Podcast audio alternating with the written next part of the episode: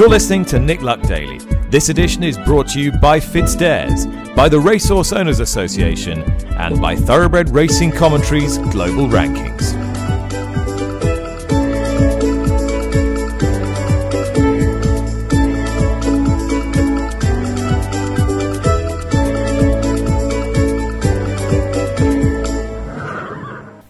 Good evening, and thank you for listening to episode 82 of the Saturday edition of the Nick Luck Daily Podcast. My name is Sam Cunningham, and it's Friday, the 9th of June. As I'm sure you're all aware, Royal Ascot 2023 is around the corner, so in this Ascot preview edition, we'll be looking at Hong Kong sprinter Wellington and Australian sprinters Coolangatta and Artorius, as well as Sir Michael Stoute's Ascot hopes for 2022 Derby winner Desert Crown and Bay Bridge after some impressive work this week, as well as the news broken on this morning's podcast that Frankie Dettori will be replacing Richard Kingscote aboard Desert Crown. We'll also be touching on a few other horses to keep your eye on at Ascot. One horse in with a real chance in the newly named Queen Elizabeth II Jubilee Stakes on the Saturday at Royal Ascot is Hong Kong Raider Wellington. Earlier this week, Charlotte Greenway spoke with his trainer Richard Gibson about his plans for himself, his horse, and Ascot, following his announcement that he would not be extending his trainer's license beyond this season in Hong Kong. Business as usual. We're in uh, full prep with Wellington at the moment. Um, uh, we're very much doing the right thing by the horse. He's, he uh, was always our idea at the beginning of the year if he was in good nick to go for this race. Uh, we've just recently confirmed the jockey booking of, of Ryan Moore, which has, has given the, the, team some, some good morale. And the horse will trial uh, here in Hong Kong on Tuesday, just an easy trial. And then, um, you know, we head on uh, seven days at Pre Ascot. And you're confident heading over or hopeful? You know, my horse uh, has clocked throughout his career a very good 1200 metre times. Uh, is is uh, he's, he's still a very good horse. The, the only horse that could could beat him consistently here, Winfried, uh, uh, our CEO, describes as the best sprinter in the world. So if, if we're only a, a length uh, behind the best sprinter in the world, um, you know, I would hope we'd be uh, competitive at Royal Ascot. Did it ever cross your mind to give him an entry in the five furlong race as well? Obviously, it's a stiff six at Ascot. It, that, that's more of an Australian speciality than a um, than, uh, I, I, I, I know my horse, and uh, I, I, think the fire would be a bit sharp for him. And uh, I expect, you know, he's Group One winner over 14, and uh, the, the Ascot 12 should should suit. And then it was on to a few more Australian sprinters as Nick was joined by James McDonald and asked not if, but how much he's looking forward to Royal Ascot this year as he discussed Coolangatta and Gatta and Artorius. Yeah, for sure. It's one of the best carnivals anywhere around the world, and it's the one I really want to pencil in most years, and if, if I can, any any year. But um, yeah, really looking forward to it, especially after having a little bit of luck last year. Um, hopefully, we can have a little bit this year and um, boot home a winner or two. All right, so the big Aussie hopes this year. Okay, there isn't a horse with the profile of Nature Strip, but Coolangatta heads the market. Now, she did a bit of work last week that people weren't that impressed with. Is that anything we need to worry about or not really? Um, oh, look, we, we would have to have seen her do a, a, a, a, tad more, but in saying that, they run extremely fast time, um, a lot faster than what we probably anticipated in that particular heat. And um, she had a, really good blow afterwards. Um, her form lines are pretty good, and um, especially especially drawing a line through Nature Strip last year. Um, obviously, he was a, a, bit of a wrecking ball up there, and she wasn't. She her, she's an up and coming sprinter, so we're looking forward to producing her up the five furlongs, and I think it'll be really tailor made for her. But um, yeah, well, look, I think she's trained by a very good trainer, and I'm I'm sure she wouldn't be hopping on the plane if they weren't confident. And is she one that you can just let rip, or do you do you have to hold on given that that stiff finish? No, she's very controllable for a, a five furlong sprinter. Um, she can she can sit up anywhere, um, take a lead, sit right on on speed. So she's very tractable um, very economical sort of filly who, who wears her heart on her sleeve, and she'll give her give her all. So yeah, she's pretty self-explanatory, and um, I, I, I, think um, nothing really really phase her. She'll be a little bit um, hypo in the in the parade ring, probably especially with the big crowd. But in saying that, once she gets on the track, she's a she's a darling to ride. and looking at, at Artorius, he, he's a horse who was making his own bad luck a lot last year. But talking to the, the trainers, that seem to think that, that he's he's kind of grown up a little bit. Is that the way it looks to you? Yeah, for sure. Uh, you're spot on, and, and his his form suggests that as well. His form, his last two runs here in Australia were sensational. Um, obviously, not far behind um, Anamoe in a 1500 meter race, and then he, he knocked off a very good sprinter over 1300 at Royal Randwick, which was a sensational win. And he's in career best form. He looks great he's feeling fantastic, and um, I think he's in better form coming up this year than he did last year, and he ran extremely well. So we're very optimistic, optimistic that he'll run extremely well. In 2021, Subjectivist won the year's Gold Cup at Ascot, however, broke down after that race and his career looked set to finish with a possible stud career on the horizon. At the time, Jim Walker suggested a possible return to track in 2022. However, this didn't come to pass and he instead came back in early 2023 in Saudi Arabia and then Dubai, where he finished an excellent third in the Dubai World Cup. Now, eyes are on him to see if his Ascot return will see him regain the Gold Cup he won so brilliantly before. Nick sat down with Jim Walker to find out his hopes and predictions for Subjectivists at this year's meet. Obviously, very special to, to the Johnston team and to me, particularly to me. But uh, we really just had to give it another go and see whether or not he could come back from the injury. And the two runs this year have proven that he can. Um, how many runs we get out of him going forward is still a question mark, but uh, he's uh, he's in good form and he's uh, he's bang there. And uh, I mean, it's really just a a question of uh, can he retain the uh, a wee bit of that old ability and the Dubai ability over two miles, four furlongs. Still a big ask again for him. Um, and the fingers are well and truly crossed. But uh, I don't think I would be that afraid of anything else in the race at the moment that's uh, left in at this stage.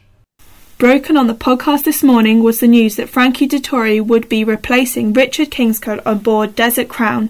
Saeed Suhail's racing manager Bruce Raymond explained the decision to Nick earlier.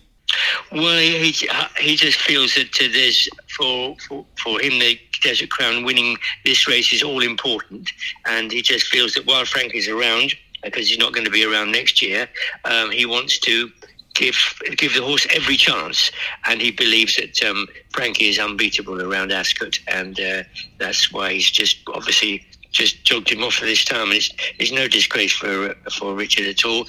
Nick caught up with Sir Michael Stoute's assistant trainer James Savage to see what he thought of their two Ascot hopefuls, Desert Crown and Bay Bridge. Desert Crown did what we would be doing with all our Ascot horses yesterday, Nick. He just did a he did a, a loosen up as we call it, worked you know six one and a half, and it was it was just um, to put him where we want him for for next week to um, you, you, know to do some stronger work. It was there was nothing that we needed. There was nothing there that we needed to see. It was just nice work, and he uh, he moved well, and Ryan was happy with him. Uh, yeah, just running the mill stuff really to get us where we where we need to be for next week. Uh, to your eye, has he has he tightened, done well since Sandown? Yeah, he's entitled to tighten up. You know, it's been such a long time for since he ran. It was a year, a year less a week, I think, almost. Um, so he he was entitled to, to need the run, and um, and he's tightened up well. Um, physically, he's a lot tighter. So it, it, the the um, the race Sandown served its purpose, and we were all very happy with the with his with his run. I mean, I think couldn't you can't underestimate Hukum. He seems to be getting faster. He's going to be a top class horse at ten and twelve. I think you know the the fractions that went early at Sandown, and then the way our boy quickened to get to the front and go clear was was very impressive. If you know if you understand horse racing, um, obviously it's a disappointment in defeat, but when you look back at the race, you can only be happy with the way he ran. Um, so Michael might end up having to run Bay Bridge and Desert Crown in the same race in the Prince of Wales's, I guess, if if, if all the connections fancy it. Um, what did you make of Bay Bridge's run at, at, the Curragh, and do you think he'll he'll settle even better next time? I'm sure he'll settle even better. The, the step forward he took from France. France, he was nothing went right in France, and even even in the prelims, I said to Michael, uh, you know, he was so just so buzzed and fresh, and he was kept really calm the, in, in, the in the and he was very quiet and easy to deal with earlier, and he just settled so much better. But it, look, when you look back at the race, Ryan had it so easy on the front. I mean, he gave it a really good ride, and we were we were out. Even if we were out half a furlong earlier, which would have been nice. I, that horse just was quickening right through the line. I think Luxembourg is, you, you know, he, he might have his critics when he gets beat in his first run of the year, but he's a very, very good horse. And he's proven that on many occasions now. So we were happy with Bay Bridge. I mean, it didn't go perfect for us, let's be honest. And we needed, we, we probably needed more end to end gallop. But um, it's just such a high class division this year, that 10 furlong. Mm. Furlong division. It's going to be so hard. And I sort of said to the guys that all these horses are probably going to take their turn, very much like in a sprinting division. If if they both ran at Ascot, Bay Bridge, and Desert Crown, um, and you were the man charged with riding either one or the other, with and the gra- the ground was the ground was on the quicker side of good. Say the forecast carries on as is at the moment. Who would you ride? If I if the ground was on, if the ground was good to firm, genuine Ascot good to firm, I would probably side with Desert Crown. If the ground was good, I would go with. I might be swayed either way. One of the big races to keep your eye on at this year's Ascot is the Coronation Stakes as the Guineas 1 2 Mawj and Tahiyra are set for a rematch. Mawj's trainer is Saeed bin Suroor, so Nick checked in with him to see how she was getting on this week. She's doing well. I mean, she worked five days ago, the last piece of work for her and she look uh, she's come back from uh, from the race really in good condition. Thus we uh, give her a break after the race. Just she meets um, uh, Irish Guineas. As this the plan before really. Then um, she's doing well. She's in good form, and now we're looking uh, to run her at Ascot. So you were never really tempted to run her in Ireland then? Well, I mean, it was option, but like, I mean, what I like to do with her because she's tiny and skinny, Vinny you know, usually I give her a break between races. And uh, it was too close, too short, too close to, to, to Irish races. Then um, we thought maybe um, uh, the, the Ascot race is going to be uh, easy. I mean, uh, suit her better than we ran in Ireland. You say she's she's small, small she is, but she's very, very tough. Uh, did she did she take the race well? Did she take the Guineas well? Yeah, I mean, uh, this is what she do, we do with her after every race. Even when um, she won last year here in, in England, uh, we give her breaks. Even in Dubai, we do the same with her. Then we try, we give her from uh, when she won the Jumeirah race, the Guineas, we give her a, a big uh, gap between the races. Then we bring her straight to the Guineas. That's how uh, she lost, uh, you know, because she's tiny. Sometimes she lost some weight. Then you have to look after her, give her time to recover from the racing. For owners and trainers alike, the journey to Ascot is one full of hard work and high levels of anticipation. Nick spoke to Coltrane owner Mick Mariscotti about how he's feeling ahead of Coltrane going for the Gold Cup. Uh, well, it's quite scary, really. It's it's new territory for us. We we run in Group One races, but we've never won a Group One race. Um, and likewise for Coltrane, he's he's probably the, the form horse in the race based on his last uh, 12 months performance. Um, but he hasn't done it at Group 1 level, and there are other horses in the race who have. So it's, uh, it, it's lovely to be there, um, but it's a bit daunting to be, um, to be favourite. It's quite difficult to know exactly what to make of his win in the in the key Ascot trial for this, the the, the Sagaro Stakes, because you can interpret the form in lots of different ways.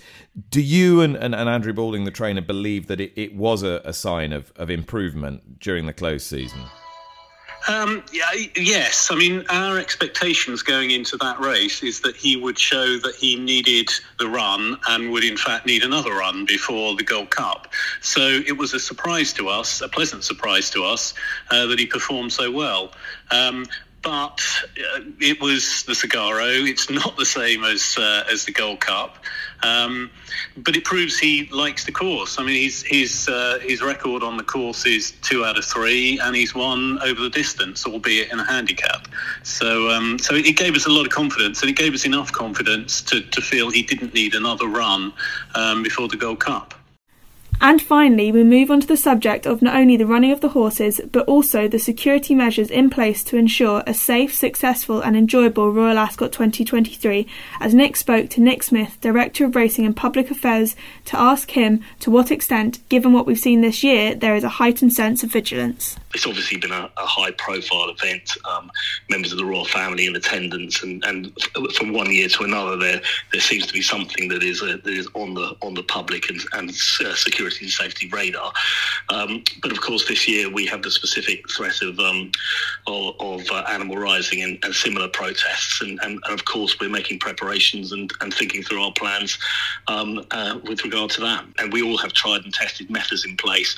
Of course, security is heightened uh, according to any particular threat or any particular uh, group that you might be focusing on. But uh, you know, you can't you can't uh, guarantee avoiding it. Um, you can only hope and uh, and prepare for um, for the for, for what might come. And in Epsom's case, they they had enough security to quell that um, track in, in, in, invasion very, very quickly.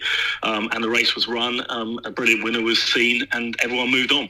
Infrastructurally, we talked a lot about the Grand National and a huge site there, Epsom, a big area of common land. Infrastructure wise, is Ascot actually quite a hard place to breach like that? Well, there's lots of parking in the centre of the course. Everybody knows that, and uh, you know it's a, it's a, huge site. I think ultimately, with, with, all of these major venues, I mean, even look at the Chelsea Flower Show with the Just, Just Stop Oil protests. Um, you know, look at the Crucible Theatre. Uh, every everyone is is potentially a victim to protest, and and I don't think you can ever 100% ring fence any venue. So uh, they all have their individualities, their quirks, um, and you just have to work around, you know, whichever whatever situation you're presented with, really. That is all from us today at the Nick Luck Daily Podcast. We hope you all have a lovely weekend and hope to see you back here on Monday. If you find a moment over the weekend to leave us a little review, that would be really helpful and appreciated. Thank you.